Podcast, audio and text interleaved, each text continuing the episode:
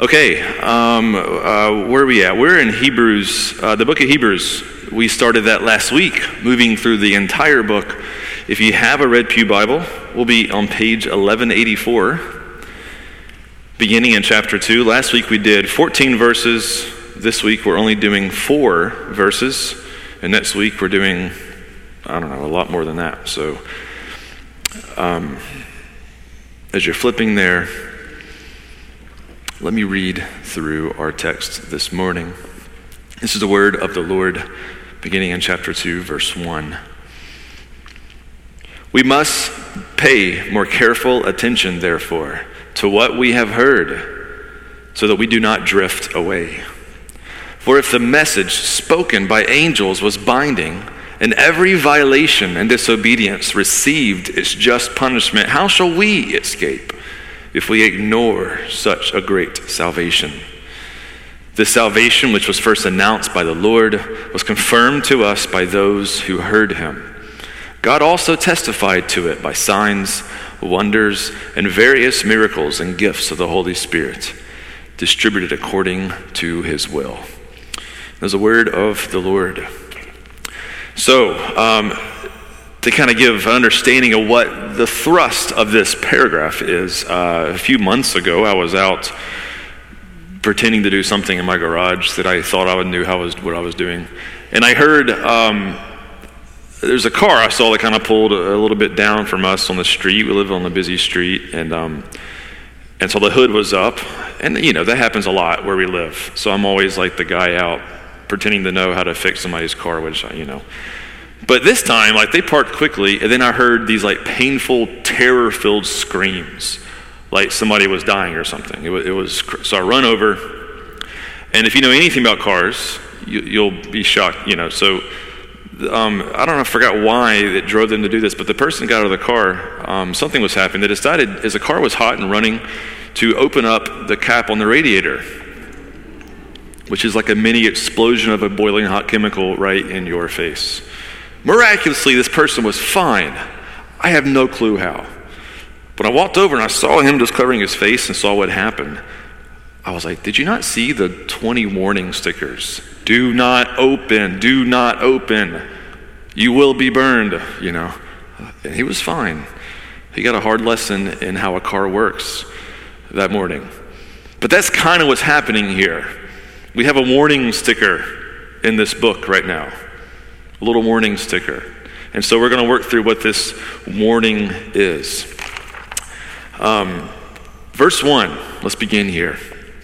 There's there's a couple of warning stickers throughout this book. I don't know how many off my top of my head, but throughout, he kind of slaps another warning sticker on, you know, the kind of way to help guide us. And so here's the first one in this book.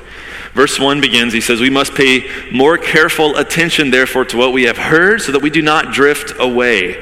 Well, what have we heard so far? If you missed last week, please listen to that sermon. Uh, we heard all about Jesus.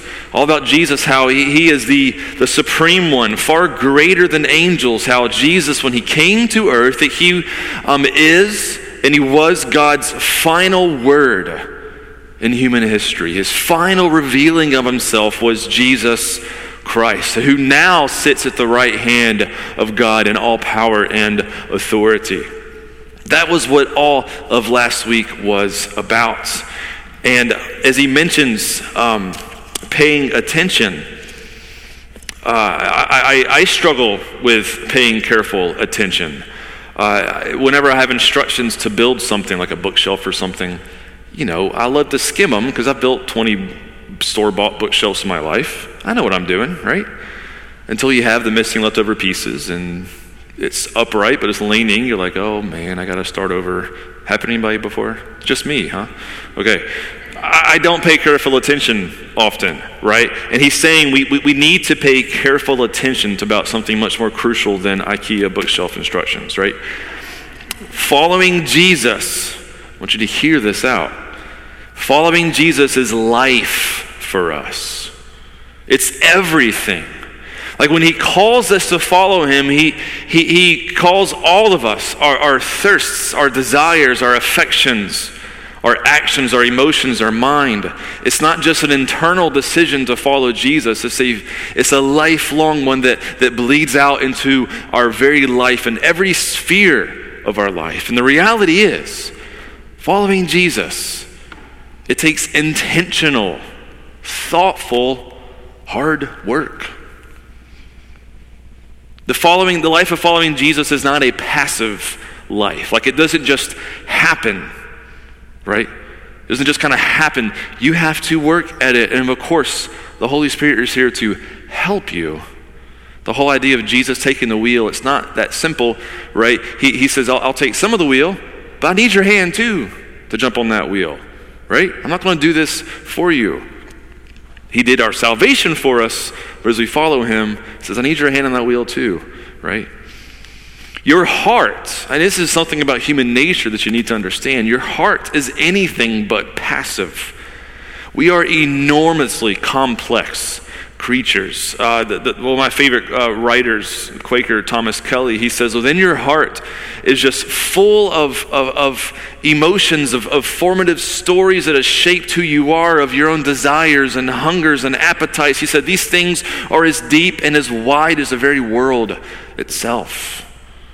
The ancients knew this. Uh, ancient, you know, thinkers, um, they, they had ways of trying to describe these complexities. And one helpful one I have I have thought about a lot in life is um, one way the ancient Greeks looked at it was that we're we're kind of like of, of three parts within us. The the rational part, think of your brain. Your your heart, think of like your passions and this the spiritedness in your life, and also your stomach, which is more of your impulses. Right? Um, like when you go to the coffee shops, they don't hide the pastries underneath the counter and say, oh, do you want a bagel? They show you the bagel through a really clean, clear glass. So you're like, I came for a coffee, but now I want a bagel, right? And they call that impulse buys, if you've worked at a coffee shop before, because they're trying to, you know, aim at your stomach at that point. There's that side of us too, but think about all the complexities, and this is kind of how decision-making is for so many of us, right?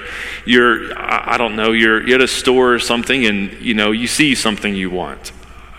For me, like I'm, I'm a musician, so you just don't go to Guitar Center for fun. It's dangerous. It's dangerous stuff. Like, you see a guitar, and you're like, I've always wanted a Fender Jazz, American-made deluxe. I had a Mexican one when I was a kid. One made it outside of the shores of America, but now I have an American one. I've always wanted. And then that's the impulse in me. That's my stomach, right? That pot. That's what the Greeks would say. That's just your appetitive side, your impulse. And then your heart's like, yeah, I'm so passionate about music. You know, I want to create music, even though I'm not like a professional musician. It's like, I, I, I want this. I've always wanted this. You know, it's great. And then your mind says, if you go home with this, your wife is going to say, drive back and return that, and then you can come home. That's your rational side, right? And there's a war that happens, right? There's a war that happens within us.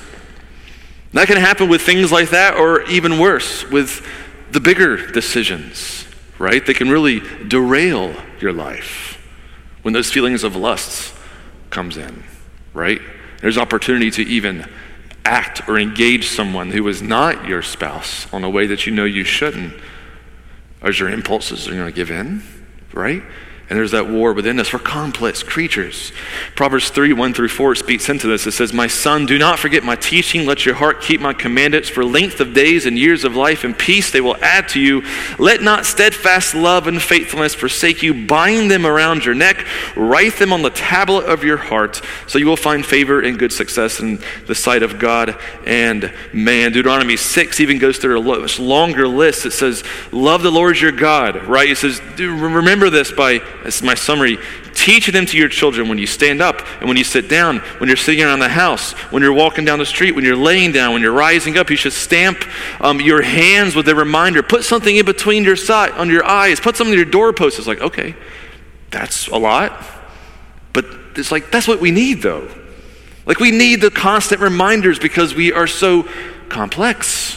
There's a lot going on in us. And Deuteronomy six says, man, slap that reminder everywhere you can so it can just guide you throughout your life to love the Lord your God with all of your heart, mind, soul, and strength.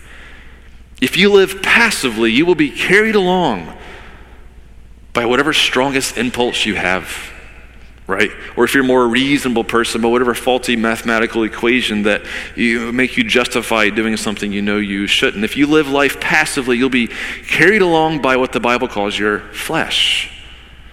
Your flesh. But when we know the way of Christ and the Holy Spirit was within us and he speaks to us, if you're a follower of Jesus, you have that, that voice that speaks, right? That comes up in those moments that says, look, if you, you can walk away from this and I'm here and I'm gonna help you and empower you to do so, you need to take that first step. Let's go. Let's go. You can't live life passively, friends. And this verse ends, it says, um, uh, pay careful attention. Don't be passive, right, to these things. Don't be passive to Jesus and his salvation that he's offered to you, that you've received, so that we do not drift away. Um, uh, you know, if you've been to the beach before, right, and you're out in the ocean and your, your your chair's here on the beach and you're right in front of your chair and the waves are splashing you around and wait ten minutes, wait fifteen, whatever, and you're out in the ocean. Um, what? Where's that chair? Far away. Did you realize that, right? No, you, you just like slowly kind of did this number. And it's, that's the worst thing if you're a parent where you look up like, where are my kids, where are my kids, where are my kids? And they're like way down there. And you're like, oh, okay. But they didn't know, right? Because they drifted away. This word is a nautical word. Like it's a word that was used um, about, you know, f- from people who were on ship and shipmates and captains and et cetera, um, used in the ancient world that, you know, the, the drift. It's unintentional, right? I mean, there are the intentional sins that says, I'm just going to do this. But there's things that happen that, again, if we're passive, you're just kind of like carried along, right? And before you know it, whatever X amount of time later, you're like, oh, how did I get here? How did this addiction develop in my life? How did I slap these chains on my wrist? Like, how did this happen? You drifted. You weren't paying careful attention. You slowly drifted away. Um, uh, there's uh, two Corinthians uh, ten, verse five, or four through six. It, it kind of speaks into this. Uh, this is from the Apostle Paul. He says, for though we live in the world, we do not wage war as the world does. The weapons we fight are not the weapons of the world. On the contrary, they have divine power to demolish strongholds. We demolish strong arguments and every pretension that sets itself up against the knowledge of God, and we take captive every thought to make it obedient to Christ. And we will be ready to punish every act of disobedience once your obedience is complete from him. But consider that idea, every thought. It's like, really, Paul? Like, try to keep a notepad and mark down how many thoughts you have throughout the day, right? That's a lot. There's a lot going on in your brain, right? He says, now every thought take captive. That's hard work. That sounds exhausting. But Paul, you know, he's not literally saying take a journal and just analyze every single thought. It's like, check mark Jesus, check mark Christ, check mark. Like, he's saying like everything depends, like everything that's going on in your heart, mind, soul, like, it has to be centered around Christ. You have to, all those things need to be captive to him, need to be chained to Jesus. And if they aren't, they're going to be floated, you know, drifted away by whatever your flesh is yearning after. There are real strongholds in our life, and those strongholds can take root. And we, we they're called strongholds in multiple kind of different ways in Scripture because there's power in those things where they aren't aren't just, you know, some bad habit you developed or just some kind of wicked thought that maybe came into your mind that you kind of gave into slowly. Like, there are spiritual entities and powers at work in your life all around you, right? And that's what Paul is referring to here. Things that are not God are honoring eventually lead to things that are anti-life and wind up being destructive for you and I. And Paul says we have divine power to wage war against these things. Not by sitting in a lazy boy saying, oh, Jesus will take the wheel. Take every thought captive. You have to do some work, friends. Take every thought captive, lest we drift away. It's, it's just one verse. I could keep going. We have three more verses, though. And the great, the Bible's so deep. I love this stuff. Verse two, chapter two. Let's go in um, into the verse, first part of verse three. For if the message spoken by angels was binding, and every violation and disobedience received this just punishment, how shall we escape if we ignore such a great salvation? So why pay such careful attention to not drift away from Jesus? And this is what he's talking to. If you remember last week, this book is written primarily to um, uh, Jewish Christians, Hebrew Christians. And um, he's referring to the, the, the times in the Old Testament, the Hebrew Scriptures, which is a part of our of our Bibles. Um, he's referring to the Law of Moses, right? If you read you know, the first five books of the Bible, you'll work yourself through the Law of Moses, the Torah, and how Jewish tradition says it was through angels that when God communicated the laws to him, that it was mediated through angels, which makes sense because the word angel means messenger. So the messengers helped give this law to Moses. And if you look at this law, which is a whole, you know, kind of manual on, uh, you know, the, the living life in the ancient world as God's people, um, there were blessings and curses given about if you obey, this will happen. If you disobey, this will happen. And so this is kind of what he's referring to. I'll read some of this because the curses are very long. Uh, beginning in Deuteronomy twenty-eight, beginning in verse fifteen, this is after the whole law was kind of spoken about, and these are the blessings and curses if you keep it and do not keep it. Verse fifteen says, if you will, if, if you will not obey the voice of Yahweh, of Lord your God, or be careful to do all of his commandments, be careful, pay close attention, be careful. And his statutes that I command you today, then all these curses shall come upon you and overtake you. Cursed shall be you in the city, cursed you shall be in the field, cursed shall be your basket, your kneading bowl, cursed shall be the fruit of your womb, the fruit of your ground, the increase of your herds, the young of your flock. Cursed shall you be when you come in, and cursed shall you be when you go out. And there's like fifty more verses afterwards, okay? You can go read them for yourself. Pleasant, lovely reading in the scriptures, but they're there. We got to wrestle with them. We got to wrestle with them. I say, what do we do with this, right? Now, the author in the book of Hebrews says, our salvation in Christ is so much greater because what was given to Moses was not the final word. Christ is the final word. God's previous revelation was wonderful but incomplete until Christ came and fulfilled all the law. So he says if there was a, a fear that came from disobedience in that former law, which was part of God's legitimate revelation, we have a greater revelation. Shouldn't we be even more careful? Shouldn't we be even more careful in this new covenant beneath Christ as we follow him? There's an aspect he's trying to communicate, that the author's trying to communicate, a healthy fear of God. If you're, you know, uh, sometimes I hear it pretty often, right? There's this this God of the Old Testament versus the God of the New Testament. You know, the one in the Old Testament was just, he was just angry and often kind of just smited people. But the God of the New Testament is so loving and kind. And, you know, maybe they're two different gods. Like, I don't know. But I like the God of the New Testament more than that Old Testament God. Like, I hear that pretty often. But we forget that the New Testament holds stories like Ananias and Sapphira, both presumably followers of Jesus, who suffered fatal consequences for their uh, uh, false kind of generosity, pretending like, you know, people were selling their properties and giving everything to the church and to the poor and those who were in need, and they did the same thing, but they said, we're going to keep just a little bit for us, but we're going to tell them we sold everything just like they did too. And Peter said, why have you let Satan fill your heart to lie to the Holy Spirit? And they dropped dead. We see Herod Agrippa in Acts twelve, twenty through twenty-four, standing before a crowd, giving this great speech, and a crowd chanting a voice from God and not of man. And what happens to Herod? The guy drops. He's dead.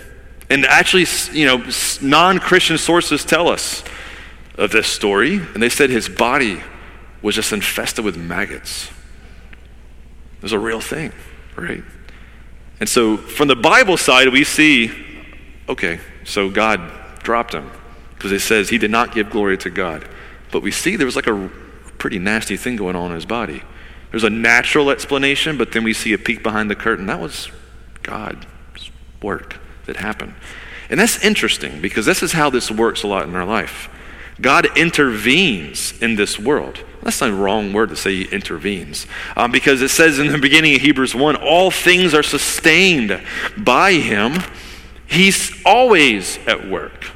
It's not like there's things happen, he kind of pokes his head in sometimes and where it's like he's always at work. And in our human attempts to describe what we see in this world, we have these kind of categories of natural things and we have supernatural things. And that comes really from a realm of science that would say, you know, oh, somebody, you know, broke their leg when they fell out of a tree. All right, well, there's a natural explanation for how that happened, okay? Um, versus, you know, something more supernatural, meaning there's something that occurred. You know, you were sick one day, you know, and then you go to the doctor the next day and everything's just gone. That's a supernatural. There's no explanation for that. But really from God's perspective, like those categories aren't really there. He's always at work, even though we don't really see his hand and understand his hand. And sometimes his work can even be really confusing. Things can appear random, but we have to understand that everything is purposeful in God's design, as hard as that is to embrace. He is he is sovereign. Nothing happens where he's like, oh no, I didn't know that was going to happen. Like, it's true. He is sovereign. Things happen with purpose, as hard to understand as that is. But as we learned in chapter one, in Christ all things are being sustained by the word of his power. When we drift away from Christ into lust or addictions or greed or gluttony or living a compassionateless life, there's going to be even consequences that happen in our life because of it. There's also powers and authorities at work around us. And, and Paul kind of talks about it this way. He says, don't be deceived. God is not mocked. Whatever one sows, that he will also reap. The one who sows to his own flesh, those, you know, appetites within us, will reap corruption. From the flesh will reap corruption. The one who sows to the Spirit will reap eternal life. So the message here is saying, don't It's it's it's reap eternal life. Be at warning here. This is not maybe the most popular kind of message for two thousand twenty-three, but we see that there's there's results. David, who drifted away, um, and he eventually uh, committed adultery, got this woman pregnant, and then had her husband murdered to get away with it. Crazy stuff. He drifted away and did the unthinkable and wrecked his life. His son Solomon, who uh, fell into even more sexual chaos in his life. The list in Scripture, in human history, of course, and even church history, the, the list is endless of, of men and women who slowly kind of drifted away from their salvation. They ignored their great salvation. We'll get to that in, in a little bit. A passivity is spoken of, a passivity, but not really an ignorance, right? It's like the ship captain that says, warning, if you don't pay attention and drift too close to this part of the lane, your ship will run underground. And they're like, ah, and they just kind of drift, and you know, there it is. Because now you can't even claim ignorance in this room. You heard from the Scriptures. Now you can't say you're ignorant. You know, but if you just drift away, you're going to be passively falling into these things. It's described as ignoring our great salvation at the beginning of verse three here. He says this is ignoring our great salvation we received. Put a pin in that. Put a mental little, put it, set it aside. We're going to end on that. Um, but before we, we end on that, he kind of ends this, this, this part of the sermon with some what we call apologetics, a defense of the faith, okay? Because this is a way to kind of encourage them to say this salvation you received, don't ignore it, but just remind you, this isn't just some, you know, made up message here. This is what he says. This salvation, if you're a follower of Christ and you received him, for the, even this ancient peoples here, it was first announced by the Lord, was confirmed to us by those who heard him, and God also testified it to it by signs and wonders and various miracles and gifts of the Holy Spirit distributed according to his will. So, uh, as scholars have dug through this and dug through the kind of words here, I mean, there's an actual group of people who received this letter, okay? Um, and he know, whoever wrote this letter knows who those people are, and he's addressing real things. These people probably, kind of like you and I, they never saw Jesus walk this earth. They never heard him as he literally walked this earth. They were kind of the second-hand Christians. They heard another testimony. But he says, you got to first realize the Lord didn't announce this, but later It was confirmed by those who heard him. Who did hear him? Well, the apostles heard him. Lots of other early Christians heard him. Many people heard Jesus as he walked about through his life. Also, as he rose from the dead, there was five hundred people who saw his resurrection. So there's plenty of witnesses that went about in the ancient world telling people what they saw with their own eyes. More than likely, um, there wasn't many of those in the people who received this letter. So he's saying, you know, nevertheless, you've heard the stories. You've heard their witness. You've heard the teachings of Jesus. This is confirming the salvation that you have received. And then he says in verse four, he says, God also testified to it by signs and wonders and various miracles and gifts of the Holy Spirit distributed according to his will. Now, pay attention to, I know this isn't high school, you know, grammar or whatever, but there's a past tense to all of this. Past tense meaning the author's pointing to yesterday, what's already happened. Announced by the Lord in the past. Confirmed by those past. He testified past, right? Um, through signs, wonders, and miraculous gifts. So, still presently, sometimes, in our life, God gives us like that confirmation that this salvation we received is real, right? And that his his hand, his his active hand is actually still presently working in our life. I remember, I have so many stories. As if you follow Jesus for some length of time, you'll you'll gather your own stories, right? Um, we, we were driving this twenty-year-old Suburban. Um, these are the dark days when we had like two dollars to our name, right? It was rough, hard times, and, and our transmission went out on our Suburban, and it was like a three thousand dollars bill. And we were like, I ain't got three thousand dollars. I ain't got nothing. That was our only car. What do we do? Kid you not? That Sunday morning, somebody at our church that I was working at said, the Lord put it on my heart to write to you a three thousand dollars check, right? Now that happens. Like it does. Does it happen all the time? No, but it happens. And it was just that confirmation of like, God, you, you love me. Like you really do care. And you provided for me again. Thank you. It's just that boost to say, Lord, I'm going to keep doing this because, you know, I was broke because we were trying to start a brand new church and there's no money in that. And I knew the sacrifice was worth it. And I said, Lord, this is worth it. And that church is still here today in Jersey, you know, so many years later. Like, it was worth it. Now this is the confirmation I needed. But he's not talking about present tense stuff, which is interesting. He's not saying right now God may confirm that. He does. He may. What he's actually talking about is what's already happened. What already happened in the past. Right? Look at the book of Acts. You're going to see amazing miracles happening. Supernatural stuff that have already happened. These stories, I'm sure, had been circulating all amongst the early church. And he's saying, you've heard those stories. It's already been confirmed, this work of God through Jesus Christ. Right? Announced by the Lord Jesus, confirmed by those who heard him, and God, the Father, testifying through it, through his Spirit, through these supernatural works. And he's, he, he doesn't use the word faith. Okay, we'll get to uh, the theme of faith is really heavy in the book of Hebrews. There's a famous chapter eleven of the Hall of Fame of, you know, faith, right? But but the word faith isn't used, but that's what he's saying. This is all stuff these people hadn't seen with their own eyes, but only heard, that you have also heard if you've read the scriptures and heard of these testimonies. Remember what you have heard, how God had confirmed these things in the past, even two thousand years removed. The question before us is, when you read those stories, do you just read them as like the good Sunday school Bible stories? Like, oh yeah, you know, Peter and, you know, he he he, he grabbed that guy's hand who hadn't walked his whole life and the guy walked, and that's a nice story, you know, and, at, you know, in Acts chapter four, at the, at the gate, of the beautiful gate, and that's a, that's a great story. Or you say, there was a guy, well, you know, advanced in age, who everybody saw for many, many years, lame, who when that book was written, would have been like, I remember that guy. And he walked when there's no way he could have. And that actually happened. And that really occurred. It broke into our world, and you're reading about it.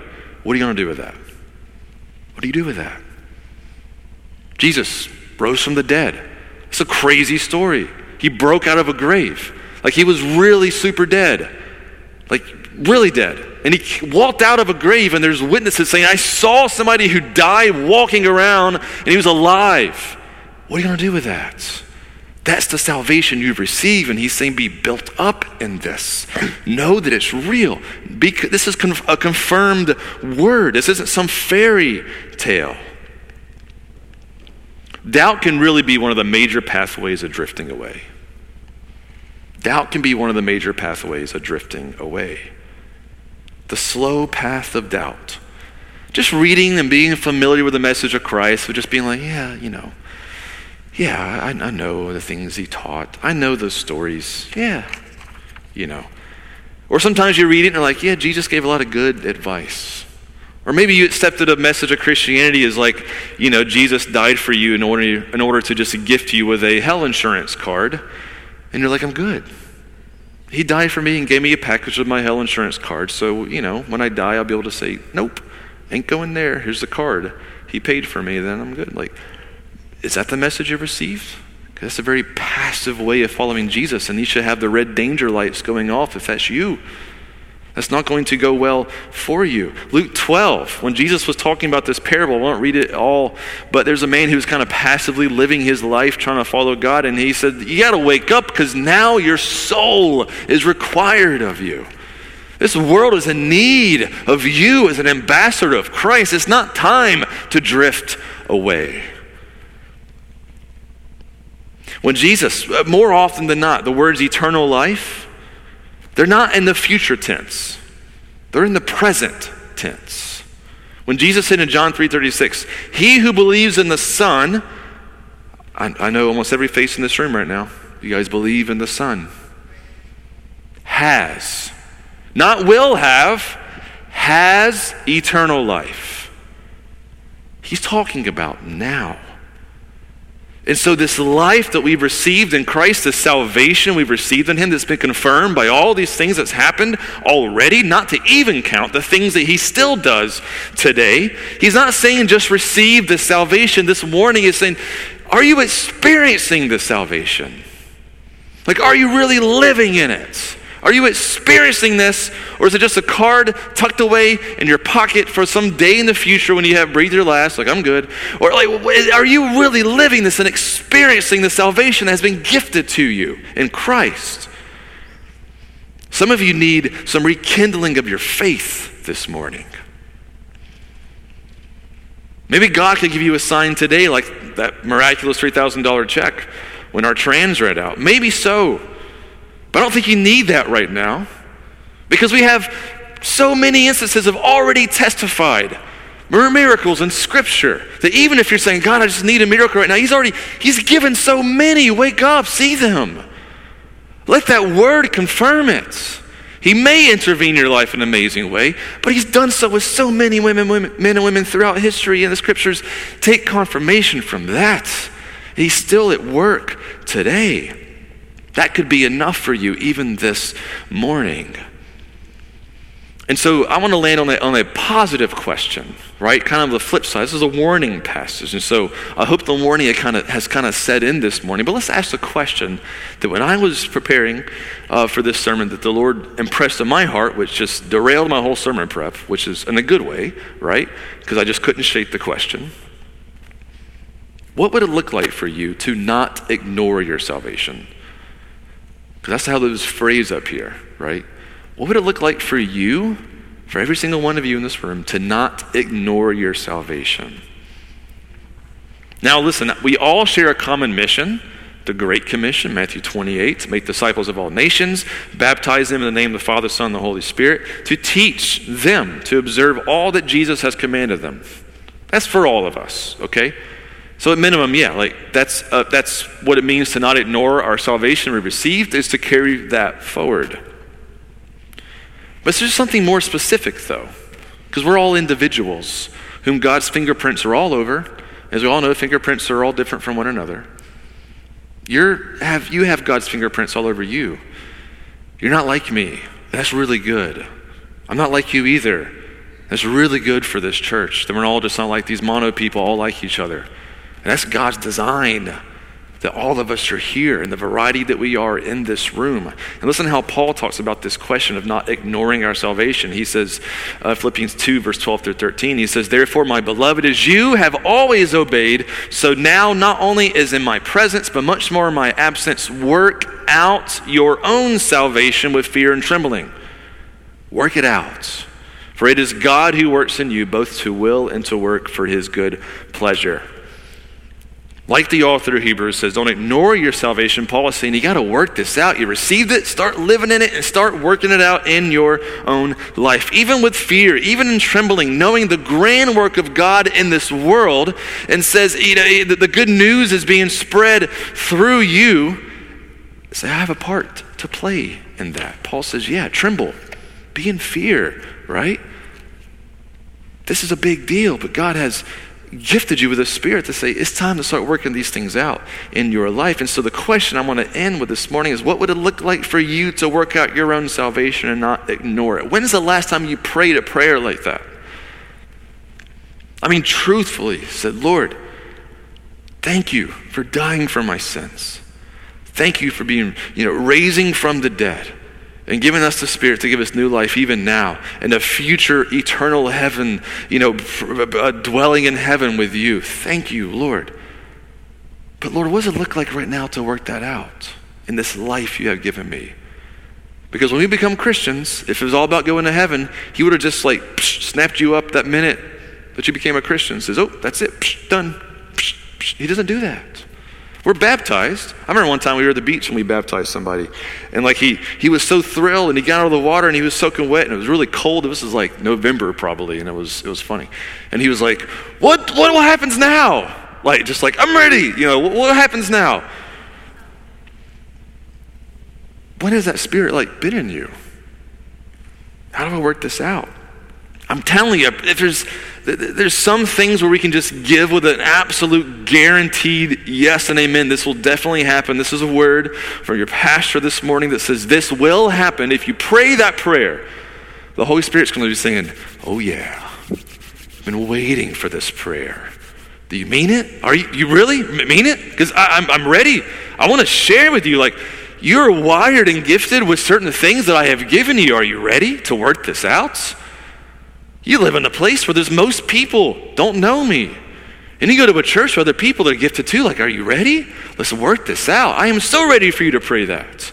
That's what the Holy Spirit would tell you if you prayed that. Maybe it's your, you know, uh, or your hospitality that you've always wanted to. I want to open my home up. Like, I've never really done it as I could. Like, I want to share just my house with people and feed people and just, you know, have my doors open. Do it. Now, now's the time. Work out your salvation, right? Maybe it's prayers. Like, I see people up here praying sometimes. I've always wanted to learn how to pray and go and go deeper and like just live a deeper life of prayer. Great. We're having prayer training coming up. Like, take the step and start working these things out in your life. Maybe it's loving and serving children or caring for the orphan. I, I was just crushed as I went to uh, adoption U S A dot com and just saw thousands of just pairs of siblings, six, seven, eight, nineteen years old, just without a family. And I'm like, Lord, can I have nine children instead of six? Like, can we do this right now? Like, I was so ready to adopt all of them, right? Like, well, what is the Lord stirring in your heart? How are you? Would you work this out, right? Is it a deeper investment in your kids or grandkids, grandchildren's walk with Christ? Maybe it's, we had a phone call from Urban Promise this week saying, we, we have so many kids who need mentoring. Uh, anybody in your church wants to mentor a teenager who has no father or mother figure and is in desperate need of mentorship. Maybe that's how you're going to work it out. There's just endless opportunities to be an ambassador for Christ right here where we are. Are you willing to pray? Pray for that. Um, uh, there's there's two things I want to mention, right? Uh, and just as we close here, and I want to have something unique that I want to do. Um, some of you may pray this and legitimately feel this call to just pick up and move to, I don't know, Maui, right? Um, Mal- Malawi, excuse me, or some international place where, you know, God's work is present. He's like, I want, I want you to sell everything, quit your job, and move across the country.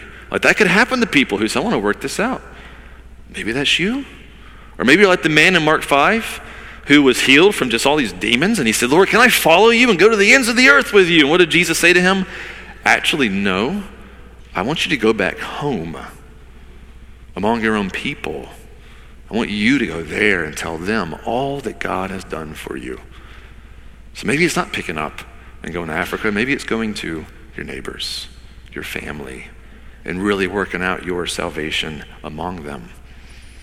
Or like Phoebe in Romans sixteen one, we saw a few weeks back, spend a lot of money to go on a risky trip outside of our own country for the sake of Jesus, or even grander scales, like William Wilberforce in the seventeen hundreds, who was a member of Parliament, became a Christian, almost resigned by all of his friends, including a man named John Newton, who was a pastor, who was he wrote the famous song Amazing Grace, himself used to have a career on a slave trading ship. He said, Wilberforce, stay where you are as a follower of Jesus because you need to end the slave trade. He spent his whole life taking that risk, and upon his deathbed, as he breathed his last, it came to him and said, it passed in Parliament, the first ever nation in the history of the world to actually outlaw slavery. And that was how he worked out his salvation. I don't know what God has for you, but I want you to be serious if you're willing to pray that prayer. So right now, I'm going to ask you to do something crazy. Maybe nobody comes up, and that's totally fine. But if you're hearing this, and you're like, I, I want to pray that, you can stay seated, or I want to ask you to even come up right now. If something is being stirred in you, can you come up right now? We want to pray for you. We want to cultivate that if that's stirring in your heart.